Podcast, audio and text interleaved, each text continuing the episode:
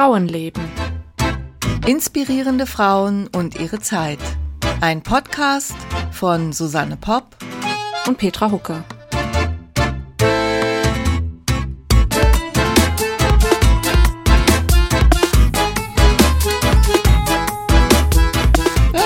Guten Morgen, Petra. Hallo, ihr zwei, muss ich heute sagen.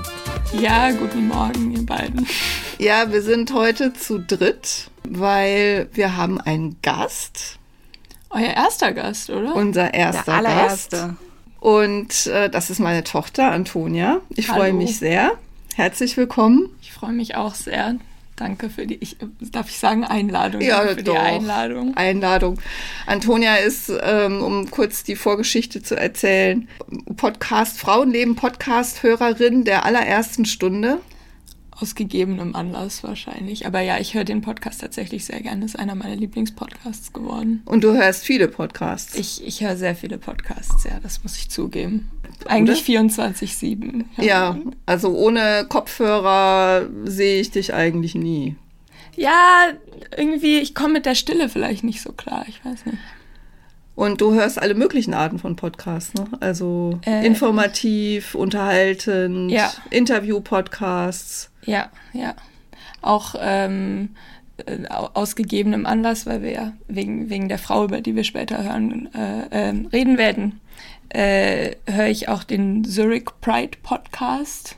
Ah, okay. Ja. Siehst du, den kenne ich zum Beispiel auch nicht. Der ist sehr schön. Er ist halt auf Schweizerdeutsch, ja. Aber da, da jedes, jede Woche ist ein neuer Gast aus der Gemeinschaft und sie reden über LGBT-Themen und so.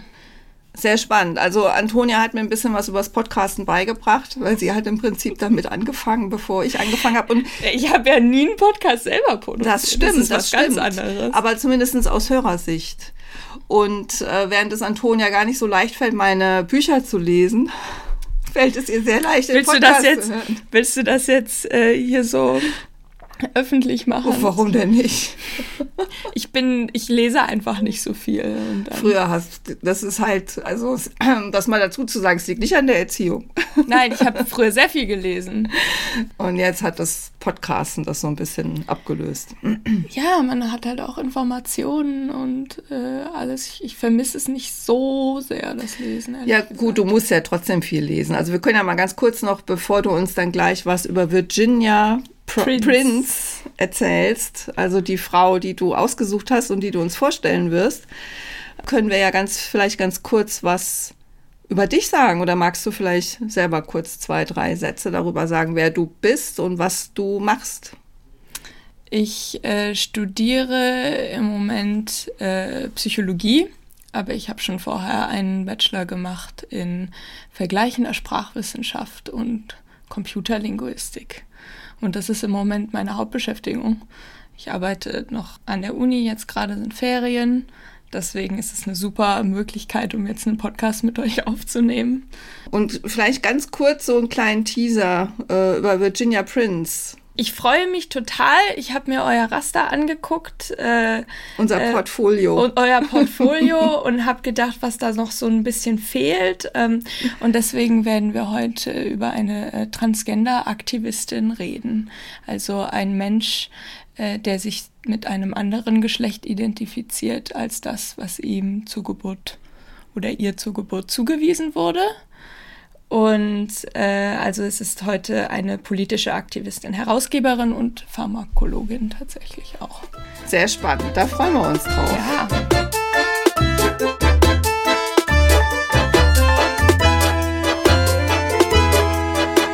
Also ich habe noch ein paar Vorbemerkungen, bevor wir so richtig starten, äh, weil das heutige Thema einfach ein bisschen, vielleicht auch für manche Menschen ein bisschen ungewohnt ist.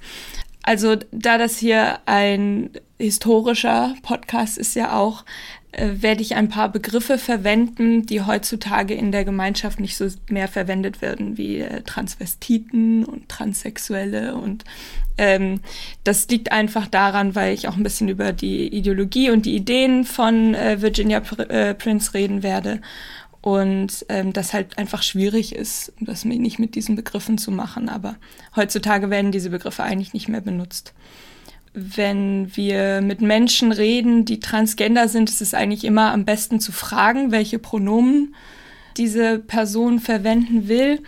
Ähm, und normalerweise ist es auch so, dass, dass man äh, eigentlich nicht mehr wirklich den Namen verwendet, der vor der Transition diesen Menschen gegeben wurde und auch nicht die Pronomen verwendet, die vor der Transition diesen Menschen gegeben wurden.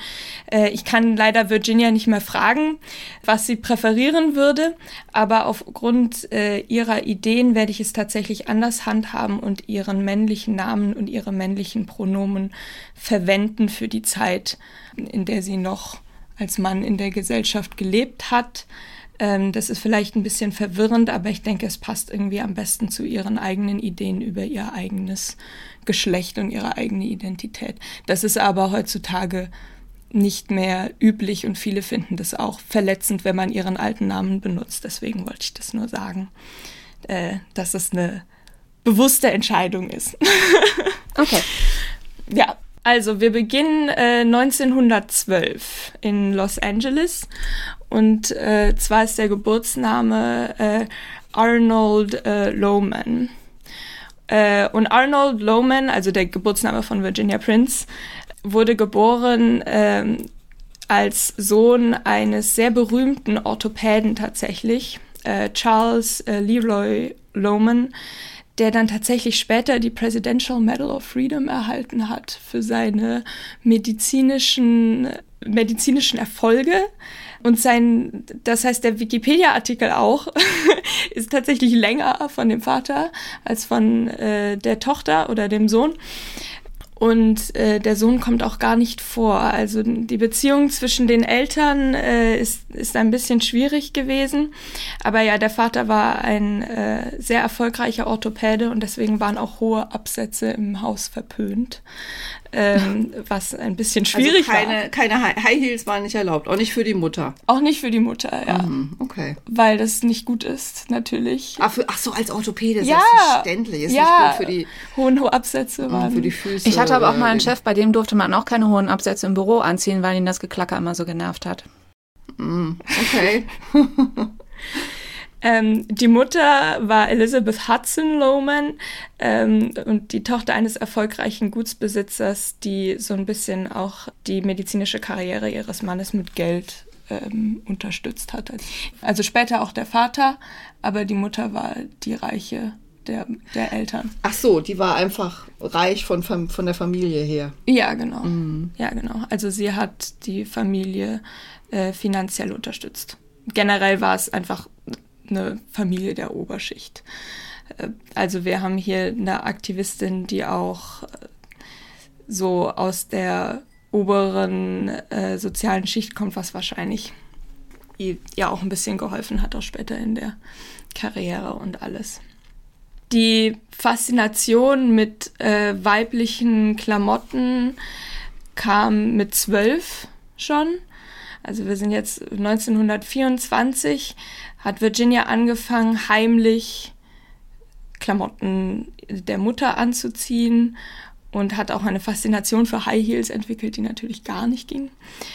Aber das war ja nicht so wichtig, weil die Eltern haben davon sowieso nichts mitbekommen. Sie hat sich immer rausgestohlen als Mädchen und war wohl auch schon so gut darin, dass sie in der Öffentlichkeit nicht als äh, Junge identifiziert werden konnte, was mhm. ihr tatsächlich sehr wichtig war. Das hat sie später immer wieder gesagt, dass sie als Kind schon so gut war, dass das war ihr irgendwie immer wichtig, nicht als Junge wahrgenommen zu werden. Und das, sie hat sich damals Muriel genannt. Mhm. Der Name wird sich also später noch ändern, aber als Mädchen hat sie sich Muriel genannt. Und sie hat auch ein bisschen geschrieben, sie hatte später dann eine Kolumne, wo sie viel geschrieben hat über ihre Erfahrungen und ihre Ideen. Und sie hat ein bisschen geschrieben über diese Zeit, wie sie sich damals gefühlt hat. Ähm, ich habe diese englischen Zitate alle auf Deutsch übersetzt, einfach für irgendwie Zuhörer, die, die Englisch nicht so gut können. Aber ich habe ja auch das Original. Und sie hat geschrieben, dass ich, ich fühlte mich schrecklich und sehr beschämt deswegen. Ich habe darüber nachgedacht, was falsch ist mit mir. Für einige Zeit dachte ich, ich müsste homosexuell sein, obwohl ich mich nicht zu Jungs hingezogen fühlte. Es war dieser Teil meiner selbst, der in meiner Jugend immer versteckt und unterdrückt war, wie in allen Männern. Es war meine andere Hälfte, die Hälfte, die weiblich genannt wird, sobald sie offen ausgedrückt ist. Da kommt tatsächlich auch so ein bisschen was raus, was sie dann später, was ihr später sehr wichtig war, diese Idee, dass jeder Mann weiblich ist bis zu einem gewissen Grad und Männer immer diese Weiblichkeit unterdrücken müssen. Sie hatte sehr viele Ideen so zu, zu sozialem Geschlecht und was das für die Geschlechter bedeutet, was das für die Menschen bedeutet. Und ja, also es ging ihr psychisch nicht sehr gut damit. Sie konnte es nicht unterdrücken, es kam immer wieder raus, aber sie wollte es eigentlich nicht. Ich nehme auch mal an, dass sie niemanden kannte, dem es genauso ging, oder? Nein, natürlich nicht. Es gab ja auch kein Internet oder sonst irgendwas, mit dem man sich austauschen konnte. Das war ja vor 100 Jahren. Und dann Oberschicht? Ja, ja, ja, ja. Mhm. Es war ihr irgendwie nur bewusst, dass es nicht okay war. Und die Rechtslage, wie war die damals? Weißt du das? Genau, das kommt äh, nämlich 1922. Also es gab ein altes äh, Anti-Maskerade-Gesetz äh, aus dem 19. Jahrhundert, irgendwann von 1800, äh, irgendwas, das dann 1922 überarbeitet wurde und das das öffentliche Tragen von Klamotten des anderen Geschlechts unter Strafe stellte. Mhm. Und zwar äh, auf eine Gefängnisstrafe von bis zu sechs Monaten oder 500 Dollar, damals in, in Los Angeles. Das war, wurde tatsächlich damit begründet, dass, das, dass Menschen sich nicht verkleiden sollten und irgendwie ihre Identität verbergen sollten in der Öffentlichkeit. Und damit wurde dann die Transgender-Community gezielt angegriffen, weil das be bedeuten sollte, dass halt Männer sich nicht öffentlich als Frauen verkleiden sollten. Das sieht man ja jetzt auch immer noch ein bisschen wenn manche Menschen darüber reden, dass äh, das nicht okay ist, dass Transgender-Frauen in die weiblichen Toiletten gehen, weil diese Idee, dass sich irgendwelche Männer mit falschen Motiven dann verkleiden würden und das, das, das, das hat, zieht sich ja tatsächlich bis heute durch, dass irgendwie diese Idee, dass, dass das eine Verkleidung ist, die die, die Gesellschaft gefährdet. Mhm, mh. Hat sich ja nicht so viel geändert. Aber es steht wenigstens jetzt nicht mehr unter Strafe. Aber ja, diese Rechtslage hielt sich eigentlich für die meiste Zeit ihres Lebens, dass das, was sie getan hat, öffentlich unter Strafe stand. Aber wenn, da sie ja da sie ja nicht als Mädchen identifiz äh, als Junge identifiziert werden konnte, wurde sie nicht erwischt. Wir sind jetzt immer noch so im Kindheitsalter, oder? So 10, 12 oder so, hattest du gesagt, ne? Okay, genau, ja. so, genau, genau. Mhm. Dann mit äh, 18 geht sie ans College, äh, studiert Pharma Pharmakologie oder er. Und was ganz interessant ist, dass er geht sehr häufig in die Kirche und äh, geht auch als als Frau in die Kirche, aber immer zu so Halloween feiern oder so. Dann ist das wie ein, äh, das ist, das ist eine, äh, eine Ausrede praktisch dann in, in Frauenklamotten äh, sich zu kostümieren und so und gewinnt einen äh, Kostümierungswettbewerb, wo sie auch ganz stolz war, hat sie später sehr viel darüber geredet, dass sie diesen Kostümierungswettbewerb gewonnen hat. Währenddessen verschärft sich die Lage für die ganze Community ein bisschen. Ja, äh, gab es denn schon eine Community? Ja, ich sage jetzt Community, also weil für diese Menschen mhm. oder für, für, für Transgender-Menschen. Aber ja, es gab schon eine Community. Es gab ähm, äh, eine Szene, es gab Bars, äh, in, der sich die, in denen sich die Menschen getroffen haben, die aber natürlich immer riskant waren, weil wenn sich irgendwo Menschen getroffen haben, war das natürlich auch ein gutes Ziel für die Polizei, diese hochzunehmen. Und zwar 1930 bis 1940 gab es eine äh, Mordreihe an Kindern, die dann dafür gesorgt hat, dass der damalige FBI-Direktor, der jetzt so ein bisschen bekannt dafür ist, dass er eine sehr harte Linie gegenüber schwulen und transgender Menschen äh, gefahren hat, der das als War on the Sex Criminal bezeichnet hat. Anti-homosexuellen ähm, und Transgender-Gesetze sehr hart äh, durchsetzen wollte in den USA. Virginia ist damals, glaube ich, irgendwie noch ein bisschen jünger und noch nicht, nicht sehr tief in der Szene drin. Also äh, sie geht zwar ähm, als Frau immer wieder auf die Straße, aber sie hat keinen Kontakt zu der Szene. in dem Moment. Und vielleicht ist es der Grund, warum sie davon noch nicht so sehr, da nicht so sehr mitbekommen hat. Also sie hat darüber auch nicht so viel ähm, geredet, wie das für sie war. Mit 23 macht sie den Master in Pharmak Pharmakologie. Und dann kommt äh, mit 1900, äh, 1941 mit 29 die erste Ehe mit Dorothy Shepard, einer Sekretärin, die, die sie in der Kirche kennengelernt hat. Offensichtlich irgendwie zu diesem Beginn des neuen Lebens äh, hat Virginia beschlossen, sich bei ihrem Vater zu outen. Und zwar holte sie ihren Vater am Bahnhof ab in Frauenkleidern. Das war also, ihre Art des Das finde ich jetzt ungewöhnlich. Also auf der einen Seite äh, äh, heiratet sie oder er. Du, Ja. bist, du bist doch beim sie. Äh, Ja, es ist, es, es ist, es ist, es ist schwierig. Ich, äh, Also auf der, einen, auf der einen Seite heiratet sie und auf der anderen Seite outet sie sich. Für mich passt das jetzt gerade nicht so richtig zusammen. Hat sie sich denn vor, also wusste die Frau denn davon? Genau. Nein.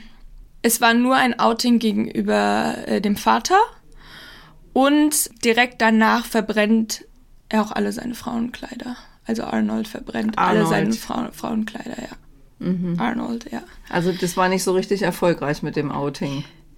Ja, ich glaube, der Vater hat nicht gut reagiert. Ähm, auch von Reaktionen später weiß man, dass er höchstwahrscheinlich nicht sehr gut reagiert hat.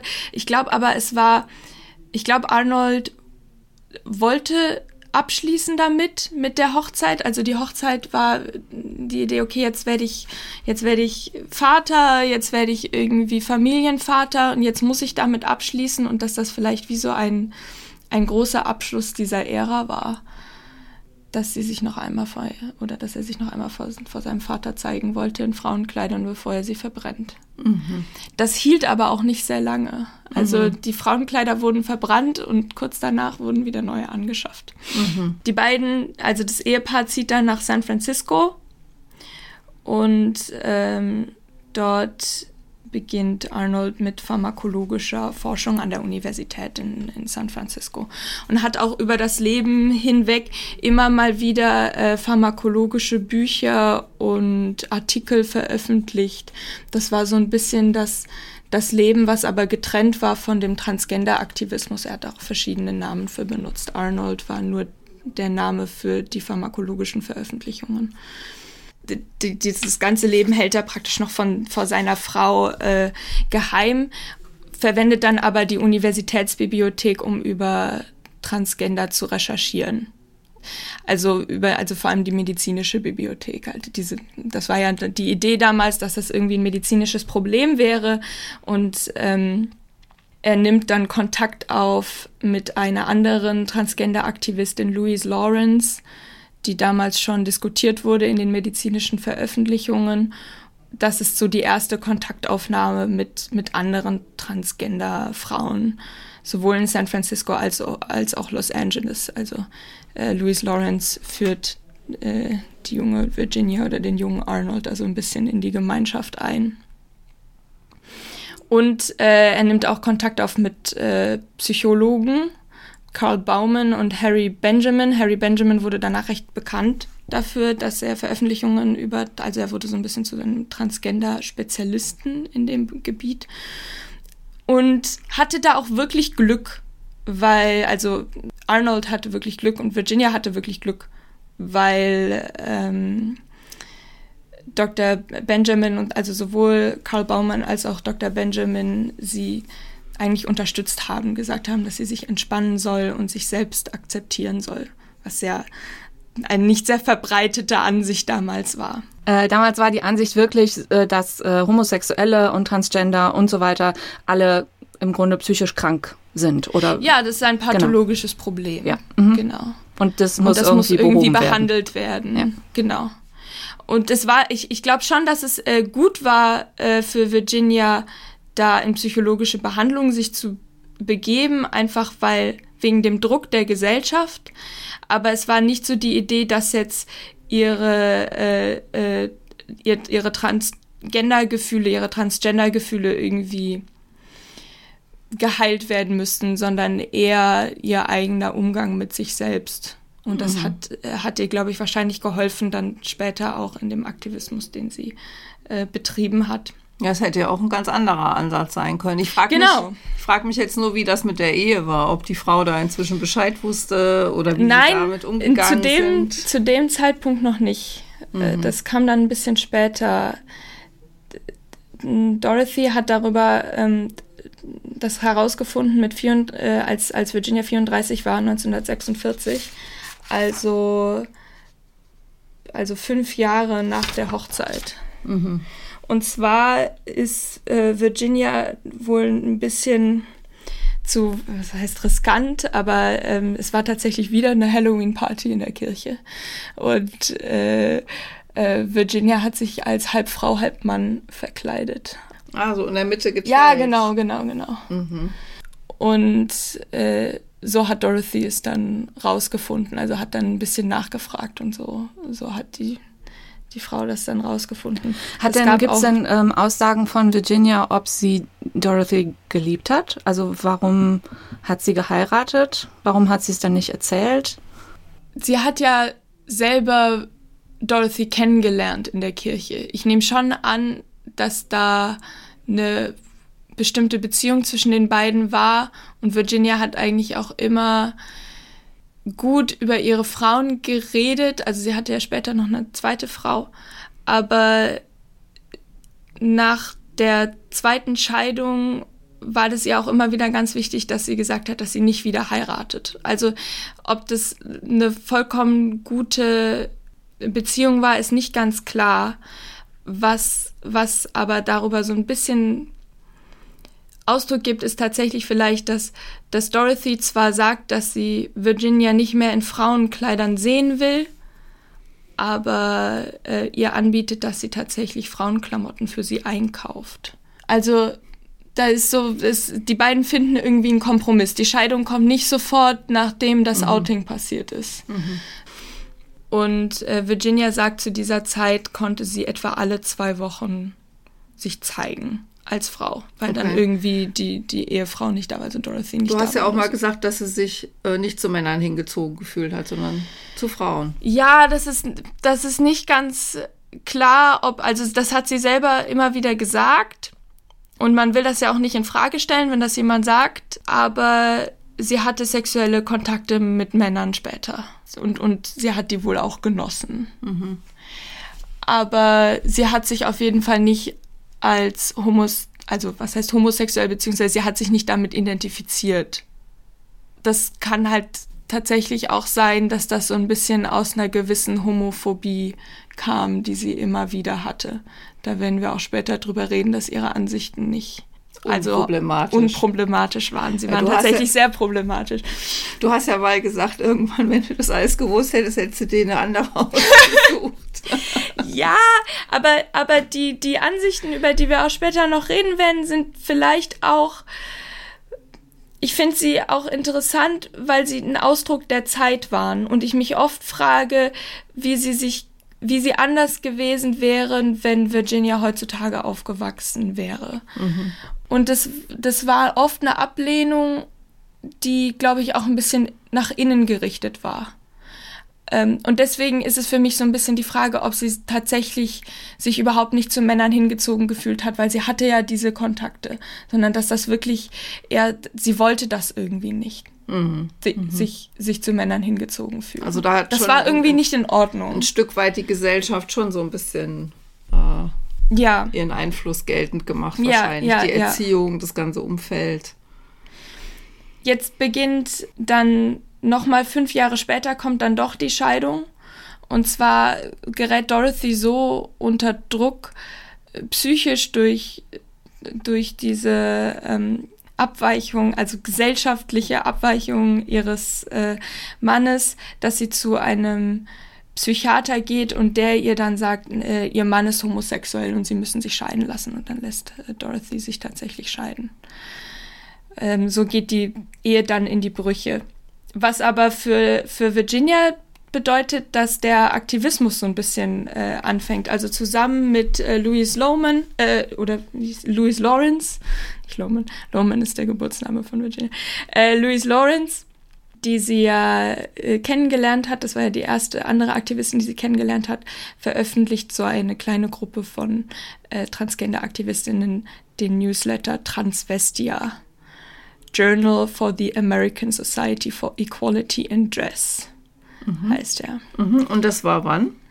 Das war 1952, da war sie 40. Okay. Und wer hat den bekommen dann? War das, hat, konnte man das abonnieren oder? Das Problem war, dass damals das Verschicken von sogenanntem obszönen Material per Post auch unter Strafe stand. Beziehungsweise als dann äh, die homosexuellen Bewegungen ein bisschen erfolgreicher war, war wurden dann irgendwann äh, homosexuelle Kontakte ein bisschen mehr toleriert, aber äh, für, für Transgender und Transvestiten damals hat sich das tatsächlich länger gehalten. Sie haben das wohl einfach, sie hatten, sie hatten halt äh, Kontakte oder man kannte sich irgendwie gegenseitig und so haben sie diesen Newsletter irgendwie. Der kam aber auch nur zweimal raus. Den hat Virginia dann später als, als Magazin praktisch nochmal neu herausgebracht. Jetzt kommt aber tatsächlich ein Einschnitt, weil ähm, es gab dann einen Streit um das Besuchsrecht. Ah, ich habe äh, 1946 wurde tatsächlich ein Sohn geboren von Dorothy und Arnold Brent. Den habe ich äh, total überlesen. Den hast du überschlagen. Den habe ich äh, unterschlagen. Unterschlagen. Der ist tatsächlich nicht nicht so wichtig, der kommt dann später nochmal in die Geschichte zurück. Aber ja, äh, die beiden hatten einen Sohn, was die Scheidung ein bisschen komplizierter gemacht hat. Dann gab es einen Streit um das äh, Besuchsrecht und dadurch wurde der Name von Arnold veröffentlicht äh, in der Presse, äh, woraufhin der Vater mit Enterbung gedroht hat. Also äh, jetzt eskaliert das Ganze so ein bisschen. Vorher hat, hat sie es irgendwie immer geheim halten können, aber durch, durch, diese, die, durch diesen Gerichtsprozess gerät das jetzt an die Öffentlichkeit. Es gerät an die Öffentlichkeit, dass er angeblich homosexuell ist, oder? Dass er Frauenkleider trägt. Okay. Ich frage mich nur, weil. Und das war halt einfach schon problematisch genug irgendwie. Also, dass er mit Frauenkleidern auf die Straße geht und, und ja, so genau, einfach, dass es Seite auslegt. Das, das, war, das war das Problem. Ja, das, das wurde dann schon in der lokalen Presse irgendwie ausgeschlachtet. Es gibt hier einen, äh, einen sexuellen Deviaten äh, Pharmakologen. So. Mhm. Denn der Name wurde veröffentlicht mhm. und deswegen hat der Vater auch mit der Enterbung gedroht. Mhm. Weil das den Namen irgendwie in den Dreck ziehen mhm. würde. Weil er hat, musste ja auch auf seinen guten Ruf achten. Ja, genau, weil er berühmte er Orthopäde. War, ja, ja, ja. Mhm, okay, ja, verstehe. So. Ja. Mhm. Sie fängt dann an, weibliche Hormone zu nehmen, die sie durch Harry Benjamin äh, kriegt, äh, ihren äh, Psychiater und nimmt Kontakt auf äh, mit Jorgensen, die zwei Jahre zuvor die erste äh, Transgender-Frau war, die eine geschlechtsangleichende Operation hat machen lassen in, in Dänemark. Und sie sagt auch, wenn sie zu dieser Zeit das Geld gehabt hätte, äh, hätte sie ein Schiff nach Europa genommen und auch die Operation machen lassen. War Dänemark also das erste Land? Ja. Was sowas? Ah, das wusste ich zum Beispiel noch überhaupt nicht. Ja. 1951. Es, es ist tatsächlich länger her, als ich gedacht hätte. Also ich finde 1951 ist schon recht früh für so eine Operation. Mhm. Ähm, das heißt, zu, zu der Zeit waren ihre Ansichten gegenüber geschlechtsangleichenden Operationen eigentlich noch positiv. Ähm, auf, äh, auf, Drängen ihrer Mutter äh, heiratet sie dann nochmal, und zwar die Haushälterin der Eltern, Doreen Skinner. Und haben die, haben die Eltern gedacht, sie könnten noch was retten oder? Was ja, ich glaube, eine, ja, ich glaube, also diese Idee, Zug. diese Idee irgendwie, ähm, ja, äh, wenn der nur eine Frau hat, oder? Wenn der eine Frau ach, ach hat so, dann und wird dann schon alles gut. Wird er, mhm. ist er Mann und so und dann und die Haushälterin ist gerade verfügbar, weil sie sowieso schon da wohnt oder so. Ja, die die Haushälterin war aber tatsächlich recht offen also die wusste von dem Crossdressing, weil es war ja auch schon in der Öffentlichkeit. Und sie sind tatsächlich zusammen als zwei Frauen ausgegangen manchmal. Mhm, also da war auf jeden Fall, die Ehe war ein bisschen offener. Hoffentlich auch vielleicht ein bisschen glücklicher dann auch. Und das, das ist nicht klar, ob das stimmt, aber Doreen hat Virginia gesagt, dass sie Bilder von, von Virginias Vater in Frauenkleidern gefunden hätte im Haushalt. Ob das stimmt, ist eine ganz andere Frage. Wer hat, das denn, wer hat das denn so behauptet? Virginia. Virginia. Ja. Oh, also du meinst, sie wollte vielleicht ihrem Vater was aus, eins auswischen, oder? Kann sein, oder irgendwie. Ähm, und sie unter, also ihren Lebensunterhalt bestreiten sie mit dem Geschäft für, für Drogerieprodukte. Mhm. Also die, ähm, äh, seine ha Frau hilft ihm dabei. Das heißt, sein, sein Haupteinkommen ist immer noch die Pharmakologie. Dann kommt äh, 1959 die Wiederveröffentlichung von Transvestia, diesem Newsletter. Aber diesmal nur von Virginia. Und dies, das ist auch das erste Mal, wo ein bisschen die Ideologie oder die Ideen von Virginia rauskommen, weil sie ähm, ganz öffentlich Transsexuelle, wie sie sie nennt, also Menschen, also Frauen, die sich umoperieren lassen oder mit Männern Geschlechtsverkehr haben. Das sind für sie Transsexuelle, die schließt sie aus ihrer Transvestitenwelt aus. Also sie selber bezeichnet sich als Transvestit, sagt, sie ist heterosexuell, sie, sie äh, mag nur Frauen, äh, das ist ihr wichtig und Transsexuelle sind da irgendwie ausgeschlossen. Also jeglicher, also Menschen, die Geschlechtsverkehr mit Männern haben, schließt sie aus. Was auch dafür sorgt, dass die anderen Aktivistinnen, mit denen sie vorher dieses Transvestiten, äh, diesen Transvestiten-Newsletter rausgebracht haben, sie, also eine davon sagt sogar, sie hätte den Namen gestohlen. Mhm. Also sie sind da nicht so ganz zufrieden damit, weil es ein, schon eine sehr beschränkte Idee der Gemeinschaft war. Viele Menschen wurden dadurch natürlich ausgeschlossen. Es, es, es gibt ein schönes Vorwort von diesem, äh, von, von diesem Magazin, ähm, und zwar sagt sie, dass Transvestia drei Ziele hat. Äh, erstens eine Möglichkeit zum Ausdruck für Menschen, die ein Interesse an exotischer und ungewöhnlicher Mode haben. Oh, ähm, also so, so formuliert sie das. Dann zweitens äh, Informationen bieten für Menschen, die einfach nur verteufeln aufgrund von Ignoranz.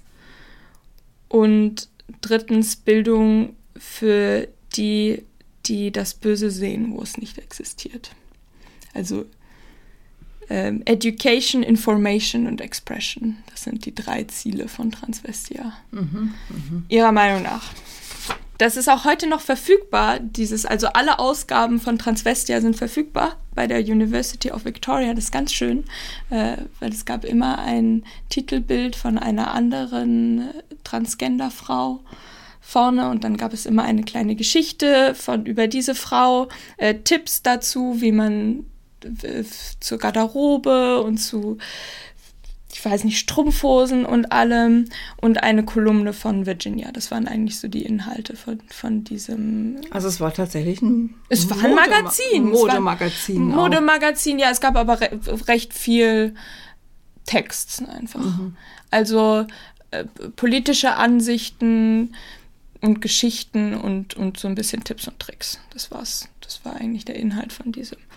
Das kam auch recht äh, lange raus. Dann, das war dann ihre Hauptbeschäftigung, diese Herausgabe dieses, dieses Magazins. Und die politischen. Und damit hat sie auch Geld verdient? Entschuldigung. Es ist politisch, das klingt irgendwie nach einer viel gehaltvolleren Frage. Ja. nee, ich frage mich, was, Sinn, was war die Politik? Also wollte sie Gleichberechtigung? Was wollte sie? Sie wollte, glaube ich, auch aufklären, und zwar die Ehefrauen der Transvestiten wollte sie aufklären.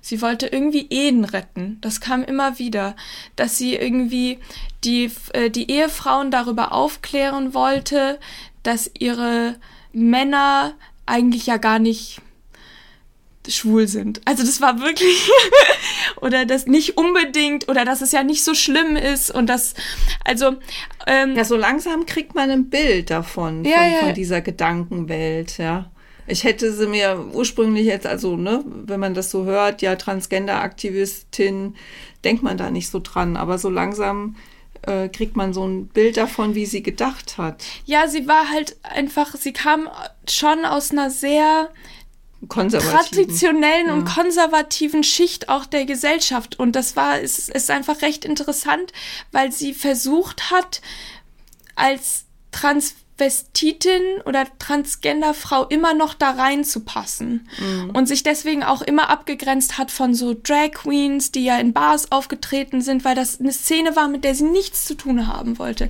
Sie hat sich selber als Lady bezeichnet. Sie wollte in gewisser Weise nach außen hin das Bild einer ganz normalen Frau. Oder abgeben. eines ganz normalen Mannes, der ab und zu eine Frau sein will. Also sie schreibt auch, ähm, das Besondere an ihr ist, dass sie diese Idee von der Trennung von äh, Sex und Gender, da habt ihr vielleicht auch schon davon gehört, mhm. diese Trennung von dem sexuellen und dem gesellschaftlichen Geschlecht eigentlich populär gemacht hat. Und das schreibt sich, äh, kommt schon in der ersten Ausgabe von Transvestia, wo sie schreibt, es ist nicht das sexuelle Geschlecht Sex, welches wir imitieren, es ist das gesellschaftliche Geschlecht, also Gender, die Ausdrucksweise, die Lebensart, die Persönlichkeit, die wir mit einer Dame verbinden. Also diese Idee, dass man sich nicht angleich, also operationell angleichen muss, um diese weibliche Seite auszudrücken. Mhm, mh. ähm, war ihr sehr wichtig. dass das, was halt einfach schade war, war, dass sie gleichzeitig dann diejenigen, die das die anatomische Geschlecht angleichen wollten, ausgeschlossen hat. Ja. Ja. Und dann, ja, weil das ist, da wundert man sich so das ein bisschen. Hat, ist ja, ja eigentlich halt, unnötig, ne? Ja, aber es hat irgendwie nicht dazu äh, gepasst. Sie gründet dann den Hose and Heels Club, äh, zwölf Mitglieder in Los Angeles. Und da, darauf gründet sich dann später die äh, FPE, die Society for Freedom of Personality Expression, die dann auch Ableger in Chicago, Cleveland hat und äh, das tatsächlich so die erste, also wie so eine, eine Organisation war für halt äh, äh, Transvestiten, um sich auszutauschen. Und jetzt kommt das wieder, dass sie irgendwie in diese traditionelle Gesellschaft passen wollte, weil ihr das irgendwie nicht gepasst hat, wie Transvestiten dargestellt wurden in den Medien. Und dann hat sie geschrieben, was schützt unsere Gruppen davor, so gesehen zu werden? Nichts außer FPE, also diese Organisation, wenn wir uns so weit organisieren, dass wir etwas haben, auf das wir stolz sein können. Ähm, sie wird dann aber festgenommen und zwar genau wegen diesem Briefwechsel, äh, den sie mit einem potenziellen Mitglied hat. Also, also ein Mitglied praktisch, sie, sie hat immer wieder Briefe gewechselt äh, mit Transvestiten, die sich für die Organisation interessiert haben.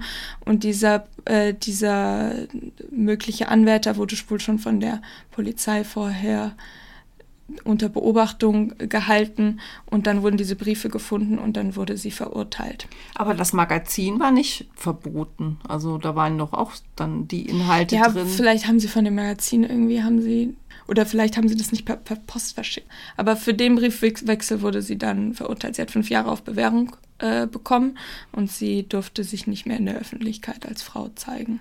Wann, wann war das jetzt? In welchem Jahr? Nochmal so zur Orientierung. Das war so 1958. Also da war sie so äh, um die 50 rum, als sie verurteilt wurde. Mhm. Wir, wir, bewegen uns tatsächlich recht spät in ihrem Leben. Also so dieses ganze Aktivistentum und so.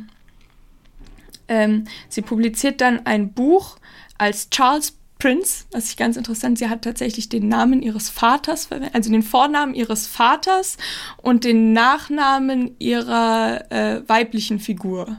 Charles Prin Prince. Das war, sie hatte drei Namen, unter denen sie publiziert hat. Virginia Prince als Frau, Charles Prince als Mann, der über Transvestiten schreibt und Arnold Lohman für die ganzen pharmakologischen Publikationen. Mhm. Das Buch heißt The Transvestite and His Wife und äh, beschäftigt sich mit der Ehe von Transvestiten und ihren Ehefrauen. Sie hält immer wieder Reden und ähm, tritt vor Psychiatern auf, um Transvestismus als nicht pathologisch darzustellen.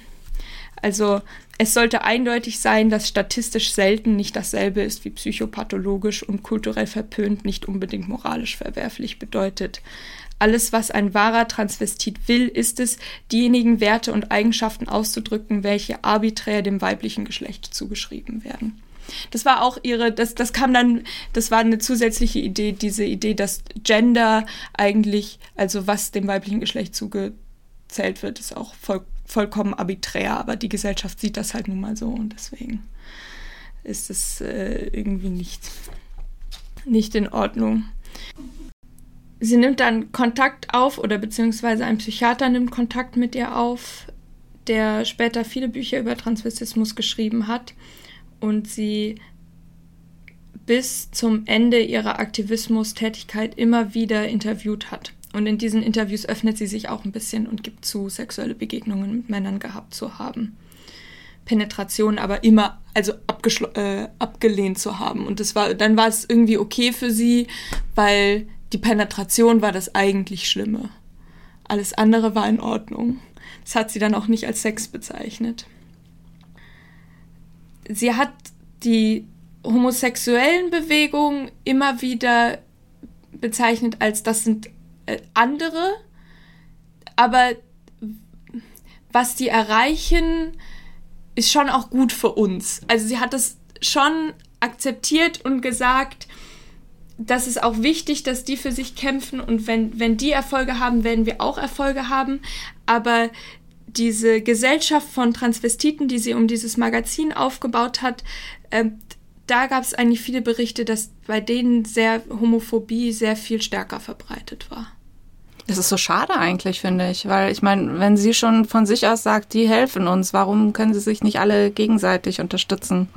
Vielleicht hat sie sich auch selber da irgendwo hineingeredet, wo sie dann irgendwann nicht mehr rauskam. So hört sich das für mich im Moment auch dann, so ein bisschen an. Das kam dann äh, später tatsächlich. Also äh, dass ihre, ihre, ne, ihre Ansichten ja, sich so langsam verändert haben, dass es dann irgendwie zu spät war, um das zu korrigieren. Sie hat dann äh, später äh, veröffentlicht, dass sie äh, mal einen Mann geküsst hat.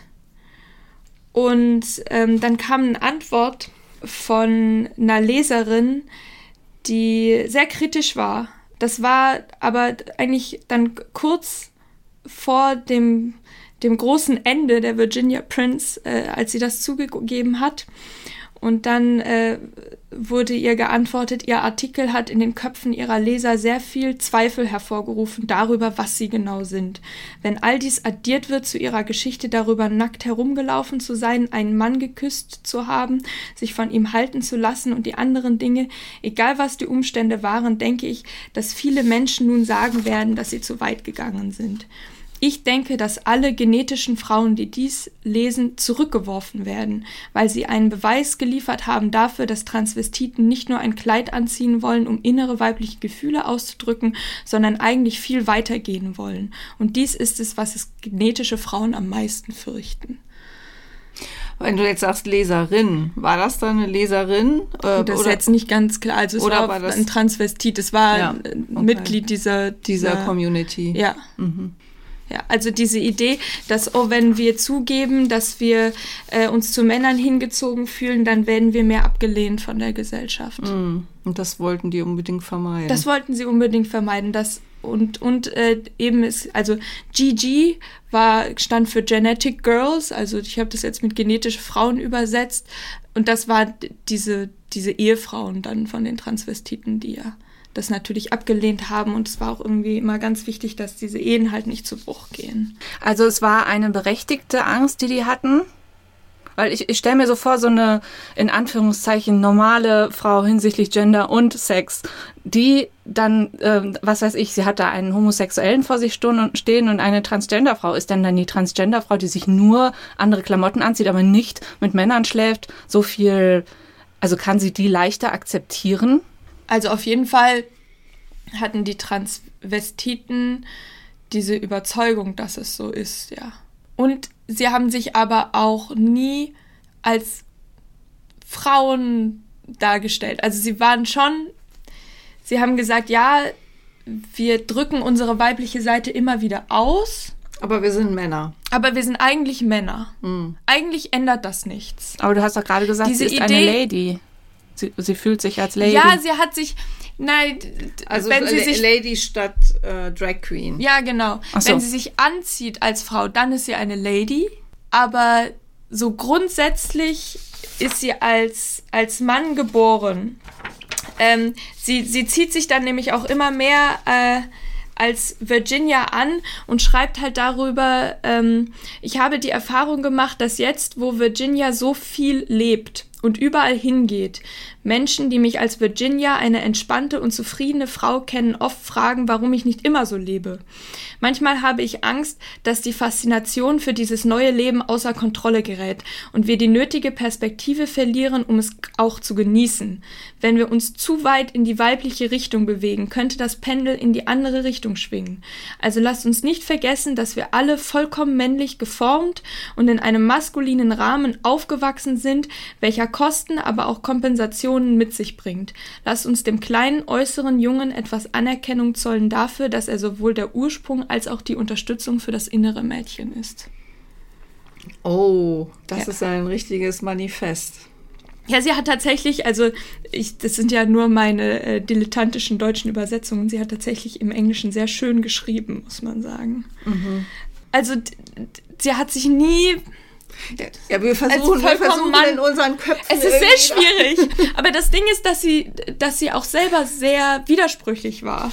Ja. Denn nämlich erst äh, dann kurz danach, also 1968 kommt dann nämlich doch die Scheidung, weil Virginia immer mehr sozial äh, eine soziale Transition betreibt, sich immer mehr als Frau anzieht und sich auch mit äh, Männern trifft und das dann für äh, Doreen, also der zweiten Frau, doch irgendwie zu viel wurde. Mhm, also Eherettung nicht, äh, Eherettung, Eherettung gescheitert, hat, genau. nicht, hat nicht funktioniert, trotz aller Bemühungen.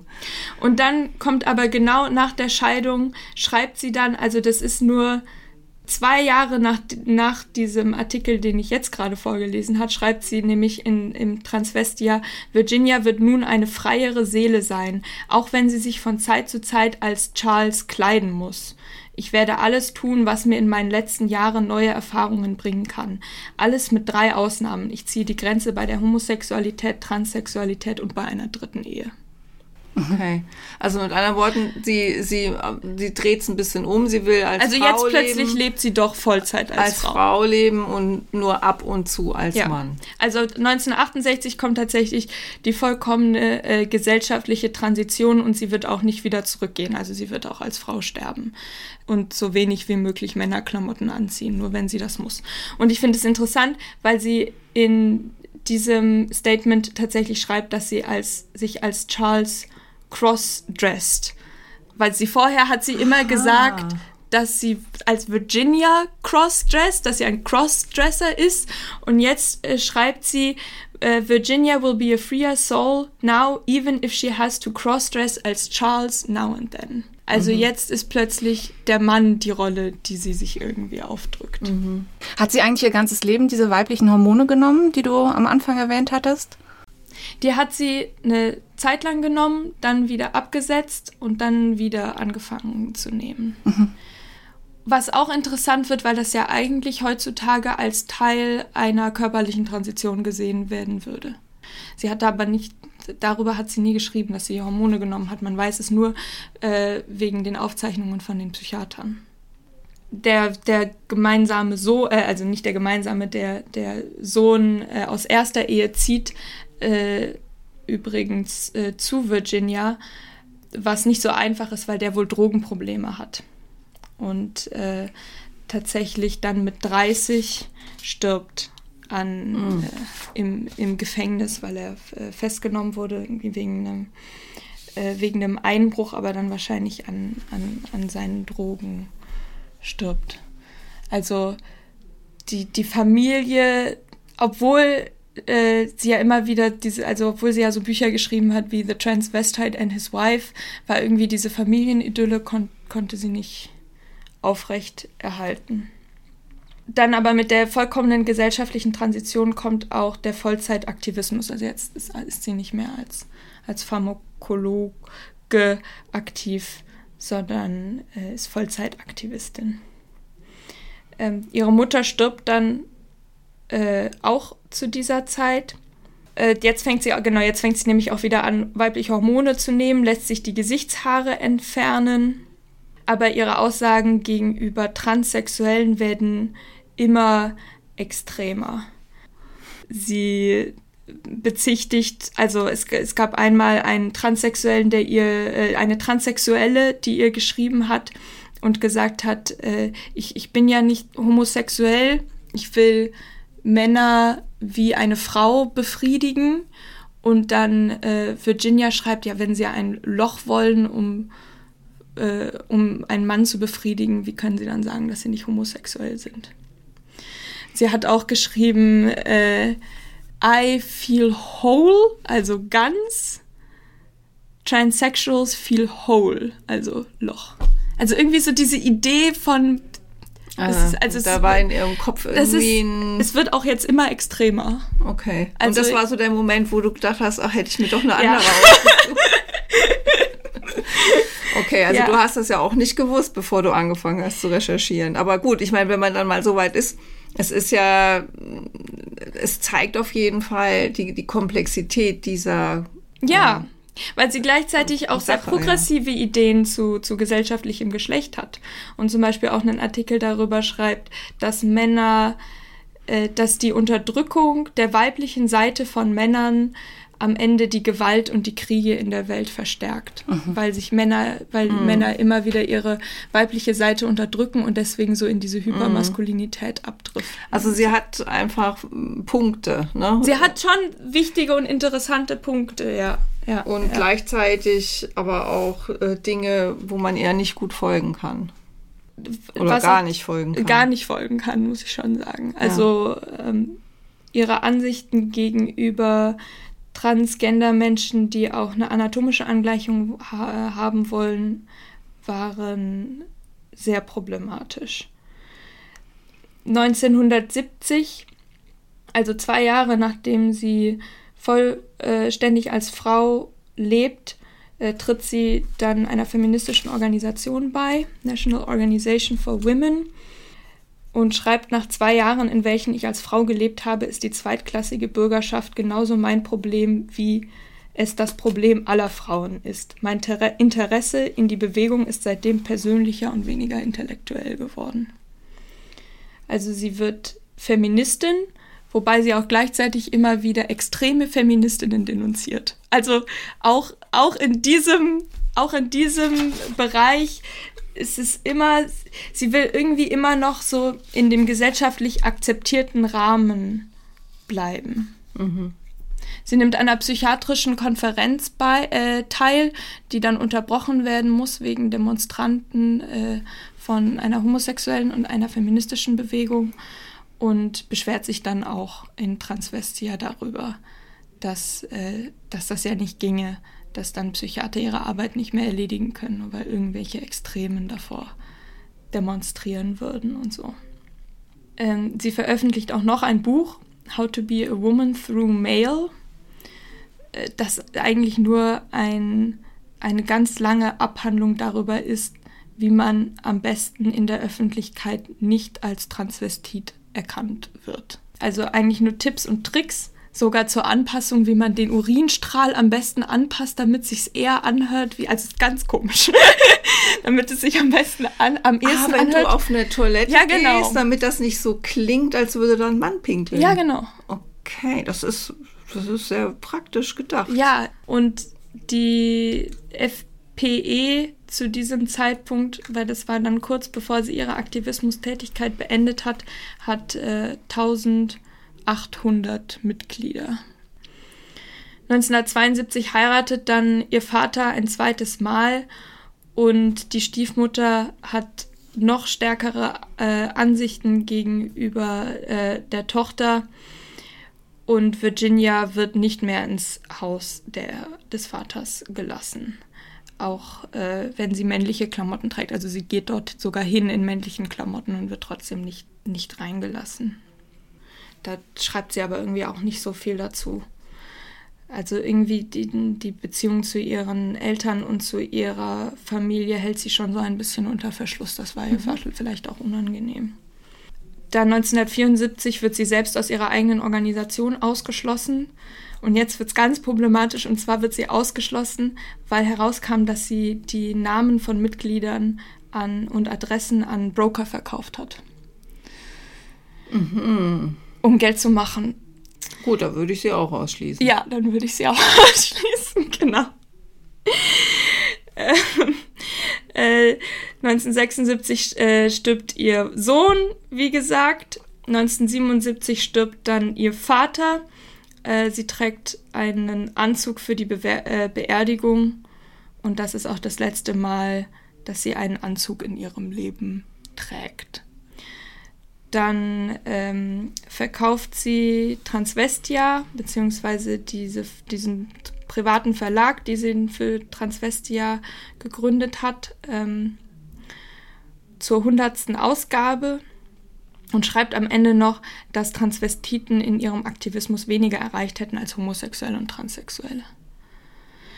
Ja gut, aber vielleicht auch eben wegen dieser gewaltsamen künstlichen Trennung, die sie da ja. unbedingt drin haben wollte. Ja, ja, ja, ja. Sie war, es wurde auch immer wieder von anderen Mitgliedern der, äh, der dieser, dieser Aktivismusblase so äh, genannt, dass wenn man sie persönlich getroffen hat, dass sie sehr starke Ansichten hat und auch nicht von ihrer Meinung ab, mhm. abgerückt ist. Sind dir andere begegnet jetzt im Laufe von dieser Recherche, wo du sagen würdest, äh, die, die haben jetzt mehr getan für die Trans, also in dieser Zeit jetzt. Also ich meine, später ne, hat sich das ja alles dann auch beschleunigt oder stärker verändert.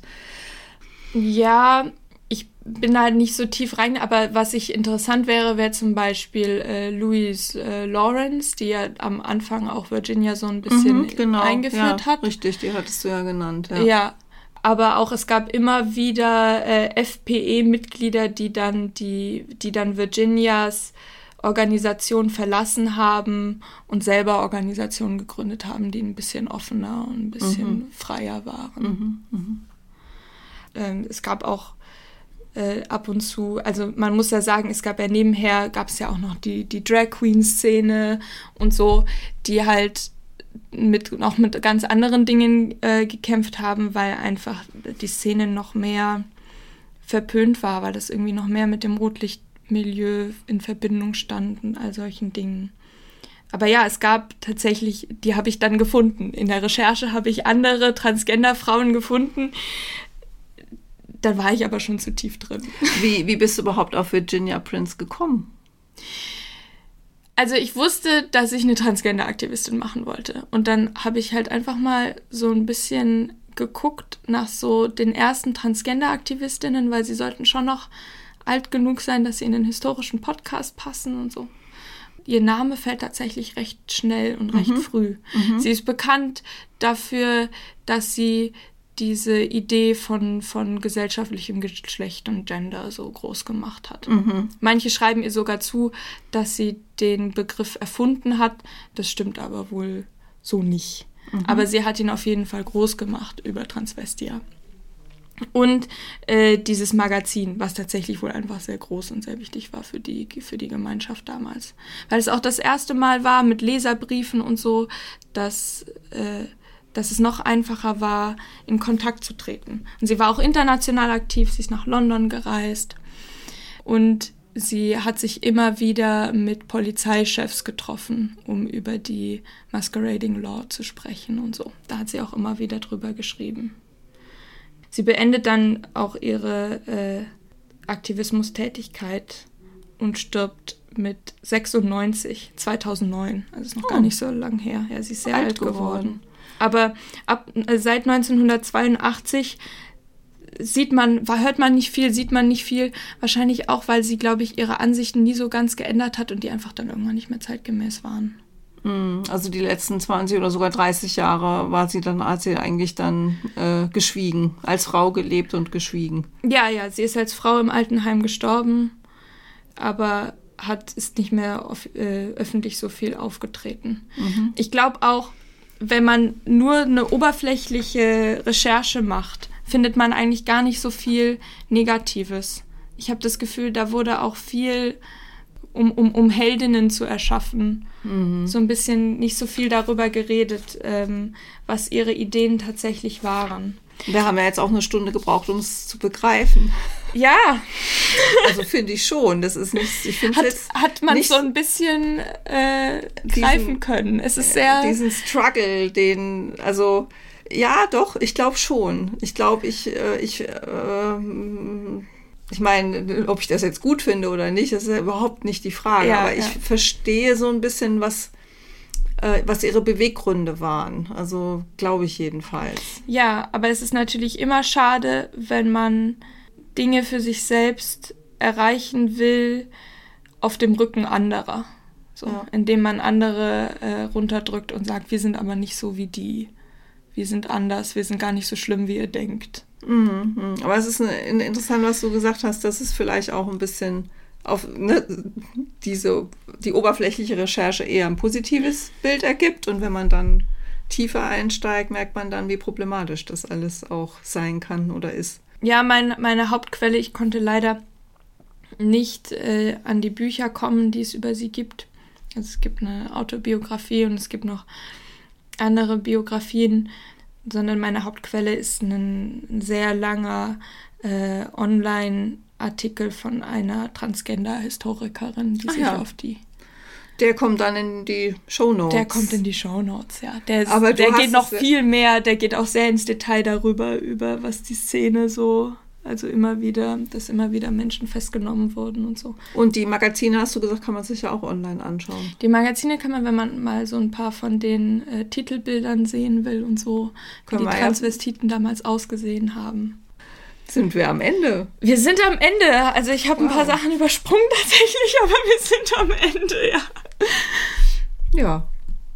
Hast du noch was, Petra? Nee, also vielen, vielen Dank, Antonia. War sehr, sehr interessant. Ja, vielen Dank. Ich dachte, es ist mal ein neues Thema. So.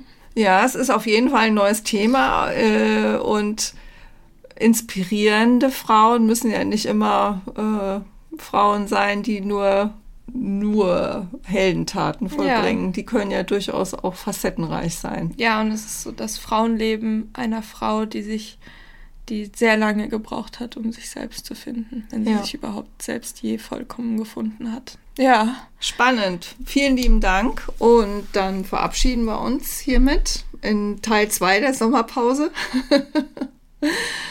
Und wir kommen dann im September wieder, haben wir uns, glaube ich, vorgenommen. Genau. So Ende August oder Anfang September wird es dann weitergehen. Schon. Freust dich schon? ja, ich freue mich. Ihr, ihr, fehlt in meinem Podcast. Total viele Podcasts sind in der Sommerpause und ich bin auf Entzug. ähm, ja, ja, dann sagen wir mal Tschüss und bis zum nächsten Mal. Bis dann.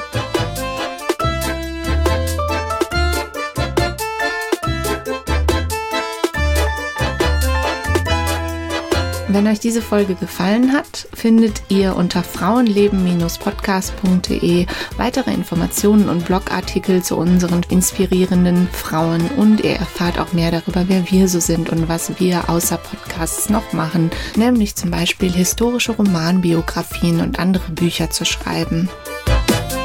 Ihr findet uns auch unter petra-hucke.de und susannepop.de.